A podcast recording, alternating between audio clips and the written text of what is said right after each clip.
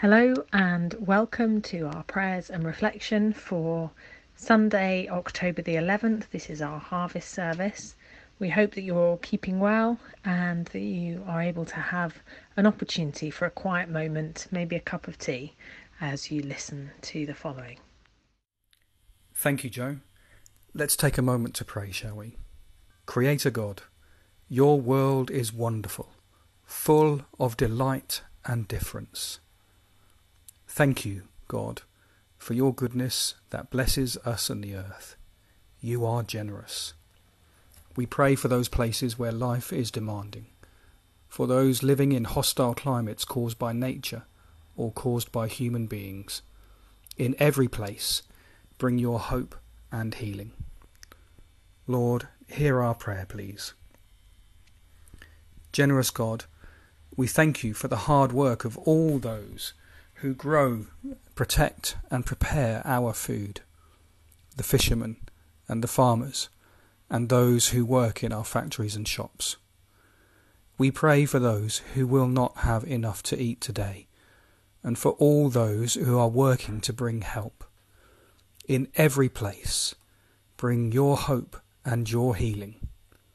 Lord, hear our prayer, please. Joyful God, we pray for all those who bring us delight and help us to show thanks and praise in our daily lives. For our children and for those whom we love. For those who entertain and those who create beauty in words and music, paint or clay, we pray that your creative life would overflow with joy. May all of us continue to use the skills and the inspiration that you have given us to produce what is good and fruitful. May you be glorified through the work of our hands and minds. In every place, bring your hope and healing. Lord, hear our prayer, please. Holy God, we pray today for the life of our church, for all who serve and all who lead. And thank you, God, for Waltham Forest for our church, and for your faithful love over many generations.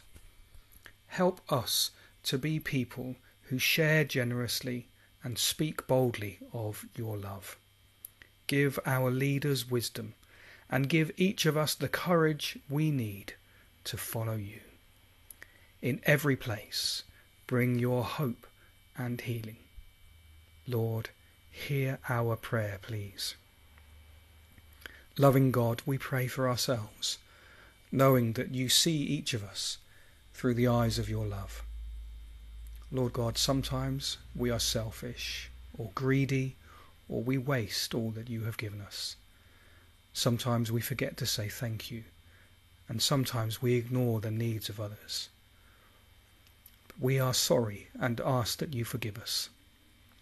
Help us to reflect your love into the world around us as you so freely gave of yourself, help us to use our God given gifts in the service of others, and to do so with joy in our hearts. In our lives, bring your hope and healing. Lord, hear our prayer, please. In Jesus' name, Amen. This reading comes from Luke chapter 12, uh, starting at uh, verse 16. Then Jesus told them this parable The ground of a certain rich man yielded an abundant harvest. He thought to himself, What shall I do? I have no place to store my crops. Then he said, This is what I'll do I will tear down my barns and build bigger ones and there I will store my surplus grain, and I'll say to myself, You have plenty of grain laid up for many years. Take life easy, eat, drink, and be merry. But God said to him, You fool, this very night your life will be demanded from you. Then who will get what you have prepared for yourself? This is how it will be with whoever stores up things for themselves, but is not rich towards God. James 1, verse 27. Pure and genuine religion in the sight of God the Father means caring for orphans and widows in their distress and refusing to let the world corrupt you. Hi everyone, it's Matt here. Today we are celebrating our Harvest Thanksgiving. This is an age old tradition of thanking God for his provision and acknowledging his power over creation. In London, we're somewhat removed from actual harvesting, aren't we? We go to the supermarket and we buy things off the shelf without a thought for the number of people that have been involved in getting it there for us, let alone acknowledging the magic that happens when a seed is planted in the ground. We rely on the fact that if a supermarket can't get a particular product from one country, they'll travel the world looking for an alternative supplier. Yet this year, we have been reminded of scarcity in the early days of the lockdown, when the world was at its most crazy, the supermarkets ran out. They ran out of toilet rolls, they ran out of flour, they ran out of rice and pasta, and for a few short weeks, we had a reminder of what it must be like to be affected by a poor harvest, to not have enough. This past week, I was reminded again of how much I take for granted. On Tuesday afternoon, the water in our tap stopped flowing. We had no running water for 18 hours while Thames Water fixed a burst water main on Hackney Marshes. It was less than a day, but when I turned on the tap to wash my hands, no water f- flowed. How could we cook? How could we wash up? What about the toilet flushing? And then on Wednesday morning, our electricity stopped working as well. Once again, we were faced with scarcity of something we just take, took for granted every day. And so it is that we are reminded at Harvest Thanksgiving to be thankful. Thankful that God created a world that is bountiful, a world that can supply our needs. We are thankful that God placed the earth just the perfect distance away from the sun so that our crops will be able to grow, not burn, and not freeze. And our ecological system can provide the rain needed for those crops to grow. Genesis tells us that God breathed the world into being and declared it to be good.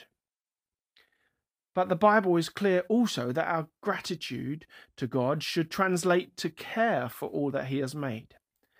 Our understanding that God created the world and made it good should make us thankful for His provision, and the acknowledgement of that provision drives us to take care of creation, caring for the planet and caring for the people He created.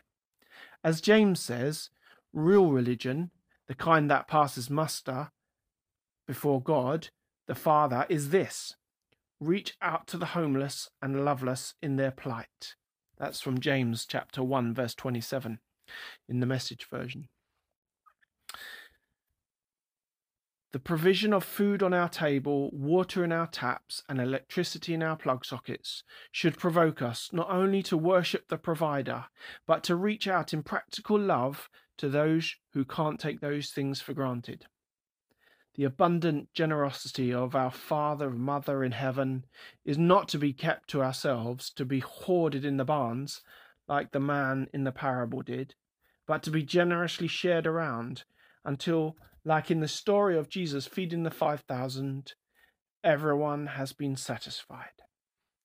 And so, we invite you today to bring your Thanksgiving offering for some people this year, it will mean making a specific trip to the church just for this a Thanksgiving trip.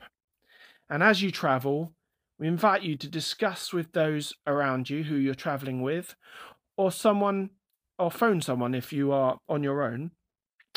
Discuss the things that you are thankful for. Remember together that God has provided for you, and then give generously. This year, our offering will go to the Christian Kitchen, literally feeding the homeless.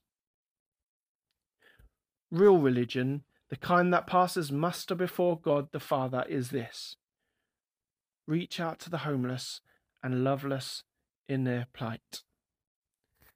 Grace and peace be with you. Thank you, Matt. Let us finish our time together by praying. And as we pray, we repeat the words that we said earlier on in our opening prayer. Lord Jesus, as you so freely gave of yourself for us, help us to use the God given gifts that we have in the service of others. And may we do so with joy in our hearts. Amen. And let us finish by saying the grace together. May the grace of our Lord Jesus Christ, and the love of God, and the fellowship of the Holy Spirit be with us all evermore. Amen.